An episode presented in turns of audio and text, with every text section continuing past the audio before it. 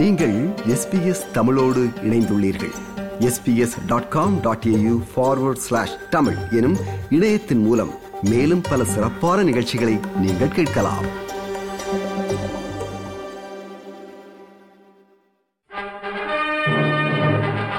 தேசத்தின் கதை. ஆஸ்திரேலிய அரசியல் வரலாற்றை தமிழில் சொல்கிறோம். முதன்முறையாக ஒரு சிறுபான்மை அரசை லேபர் கட்சி ஆயிரத்தி தொள்ளாயிரத்தி நான்காம் ஆண்டு அமைத்தது என்று கடந்த வாரம் பார்த்தோம். இப்படி சிறுபான்மை அரசுகள் பல தடவைகள் உருவாக்கப்பட்டிருந்தாலும் அவையெல்லாம் திடமான அரசாக மூன்றாண்டு பதவி காலத்தை தக்க வைத்துக் கொள்ளவில்லை. இந்த வாரம் முதலாம் உலகப் போர் ஆரம்பித்த போது அதில் ஆஸ்திரேலியா ஏன் ஈடுபட்டது? எப்படி ஈடுபட்டது போன்ற விடயங்களை பார்ப்போம்.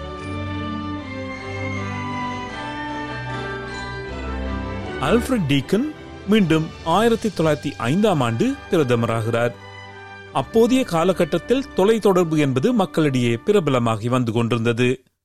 விக்டோரிய மாநிலத்திலிருந்து டாஸ்மேனியாவிற்கு தந்தி தொடர்புகள் ஆரம்பித்து விட்டன. தொலைபேசி சேவையின் விலை அதிகரிக்கப் போவதாக அரசு அறிவிக்க அதற்கு பலமான எதிர்ப்புகள் தோன்றியிருந்தன. தொலைபேசி சேவைக்காக வருடத்திற்கு ஒன்பது ஸ்டேர்லிங் பவுண்ட்ஸ் கொடுத்தவர்கள் வருடத்திற்கு பத்தொன்பது ஸ்டேர்லிங் பவுண்ட்ஸ் கொடுக்க வேண்டி வந்திருந்தது. அதை எதிர்த்த மக்களிடம் தேவையென்றால் நீங்களே ஒரு தொலைபேசி நிறுவனத்தை ஆரம்பியுங்கள் என்று அரசு பதில் கொடுத்தது. உள்ளூரில் இது நடந்து கொண்டிருந்த வேளை அண்மை நாடான பிரிட்டிஷ் நியூகினி ஆஸ்திரேலியாவின் ஆட்சிக்கு கீழ் கொண்டு வரப்பட்டது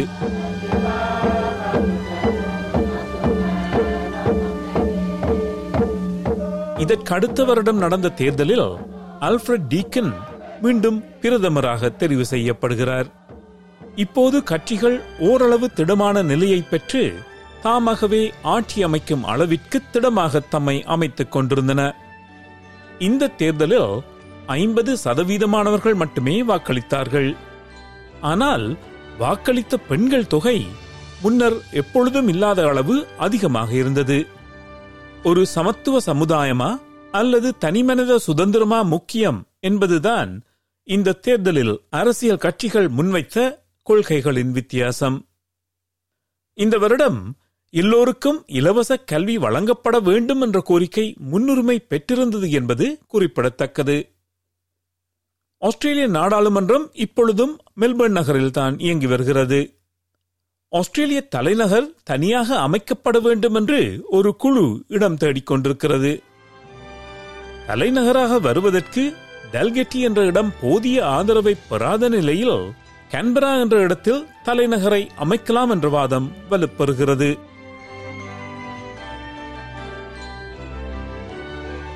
ஆயிரத்தி தொள்ளாயிரத்தி ஏழாம் ஆண்டு லேபர் கட்சி தலைவர் கிறிஸ் வாட்சன் உடல் நலத்தை காரணம் காட்டி ஓய்வெடுத்துக் கொள்ள அண்ட்ரூ ஃபிஷர் லேபர் கட்சி தலைவராகினார்.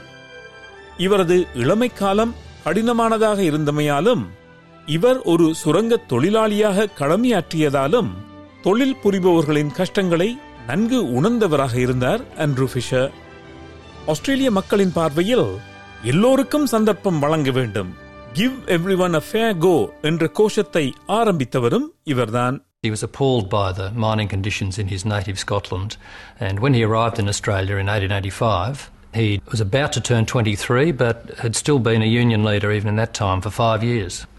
The unions had not then formed themselves into a political party, and while Fisher was working in the Queensland mines, there were a number of widespread and bitter strikes, and he was instrumental in channeling the unrest into a political force. And he went on to become a prominent Labor MP and was elected to the first federal parliament in 1901. ஆயிரத்தி தொள்ளாயிரத்தி எட்டாம் ஆண்டு November மாதத்தில் Andrew Fisher பிரதமராகினார் ஆனால் அவருடைய பதவிக்காலம் ஏழு மாதங்கள் தான் நீடித்தது அவரை பதவியிலிருந்து வீழ்த்திய அல்ஃபிரட் டீக்கின் பிரதமராக மீண்டும் தெரிவு செய்யப்பட்ட போது அவருடைய பதவிக்காலம் பதினோரு மாதங்கள் தான் இப்படி பிரதமர்களும் கட்சிகளும் மாறி மாறி கொண்டிருந்ததற்கு முற்றுப்புள்ளி வைத்தது லேபர் கட்சியும் அதன் தலைவர் ஆண்ட்ரூ ஃபிஷரும் தான். முதல் தடவையாக லேபர் கட்சி பெரும்பான்மை வாக்குகளை பெற்று ஆயிரத்தி தொள்ளாயிரத்தி பத்தாம் ஆண்டு ஆட்சி அமைத்தது.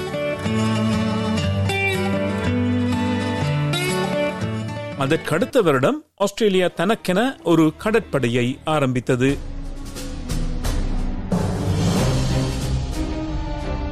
தெற்கு ஆஸ்திரேலியாவிலிருந்து நதர்ன் டெரிட்டரி பிரிந்து ஆஸ்திரேலிய காமன்வெல்த் அரசின் கீழ் ஆள்கை செய்யப்படுகிறது. மக்கள் கணக்கெடுப்பு முதல் தடவையாக நடக்கிறது. ஆஸ்திரேலிய மக்கள் தொகை நான்கு மில்லியன் என்று கணிக்கப்பட்டாலும் பூர்வீகக்குடி மக்கள் இந்த கணக்கெடுப்பில் சேர்த்துக் கொள்ளப்படவில்லை. இங்குள்ள பாரிய பிரதேசத்தில் மக்களை குடிவர அழைப்பதற்காக ஆஸ்திரேலிய அரசு இங்கிலாந்தில் பிரசுரமாகும் பத்திரிகைகளில் விளம்பரம் செய்ய ஆரம்பித்தது.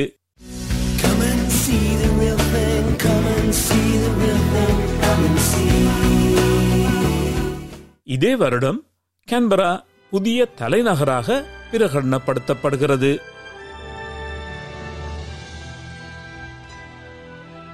ஆயிரத்தி தொள்ளாயிரத்தி பதிமூன்றாம் ஆண்டு நடைபெற்ற தேர்தலில் ஒரு ஆசன வித்தியாசத்தில் காமன்வெல்த் லிபரல் கட்சி வெற்றி பெற ஜோசப் குக் பிரதமரானார்.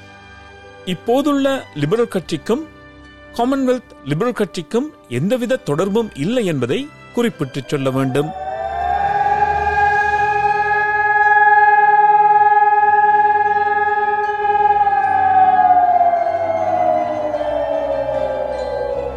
அதற்கடுத்த வருடம் முதலாம் உலகப் போர் ஐரோப்பாவில் மூண்டபோது முதல் தடவையாக ஆஸ்திரேலிய படை வீரர்கள் ஆஸ்திரேலிய கொடியுடன் ஆஸ்திரேலிய படைகளாக போருக்கு சென்றார்கள். போரில் அன்சாக் வீரர்கள் படுதோல்வியை சந்தித்தது ஆஸ்திரேலியர்கள் அனைவரின் மனதிலும் கசப்பை ஏற்படுத்தியிருந்தது. செனட் சபையில் லேபர் கட்சி பெரும்பான்மையை கொண்டிருந்தமையால் காமன்வெல்த் லிபரல் கட்சியைச் சேர்ந்த பிரதமர் ஜோசப் குக் தான் விரும்பியபடி சட்ட மாற்றங்களை கொண்டு வர முடியவில்லை. என்ன செய்தார்? டபுள் டிசல்யூஷன் எனப்படும் இரட்டை கலைப்பு மூலம் இரண்டு அவைகளையும் கலைத்து மீண்டும் தேர்தலை நடத்தினார். போரில் தோல்வி கண்டு கொண்டிருந்த ஆஸ்திரேலியா ராணுவம் குறித்து லேபர் கட்சி முன்வைத்த கொள்கைகளுக்கு விருப்பம் காட்டி லேபர் கட்சி ஆட்சிக்கு வரவும் ஆண்ட்ரூ ஃபிஷர் மீண்டும் பிரதமராக வழிவகுத்தது.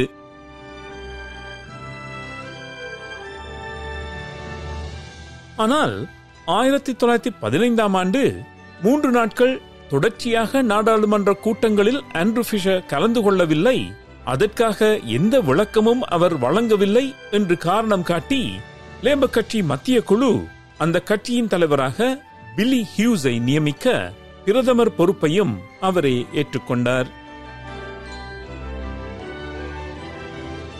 உலகப் போர் உக்கிரமடைந்த வேளை அது.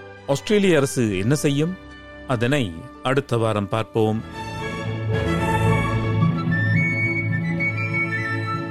தேசத்தின் கதை.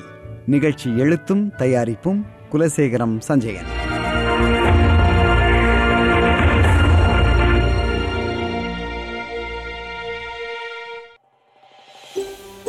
இது போன்ற மேலும் பல நிகழ்ச்சிகளை கேட்க வேண்டுமா? Apple podcast Google podcast Spotify என்று பாட்காஸ்ட் கிடைக்கும் பல வழிகளில் நீங்கள் நிகழ்ச்சிகளை கேட்கலாம்.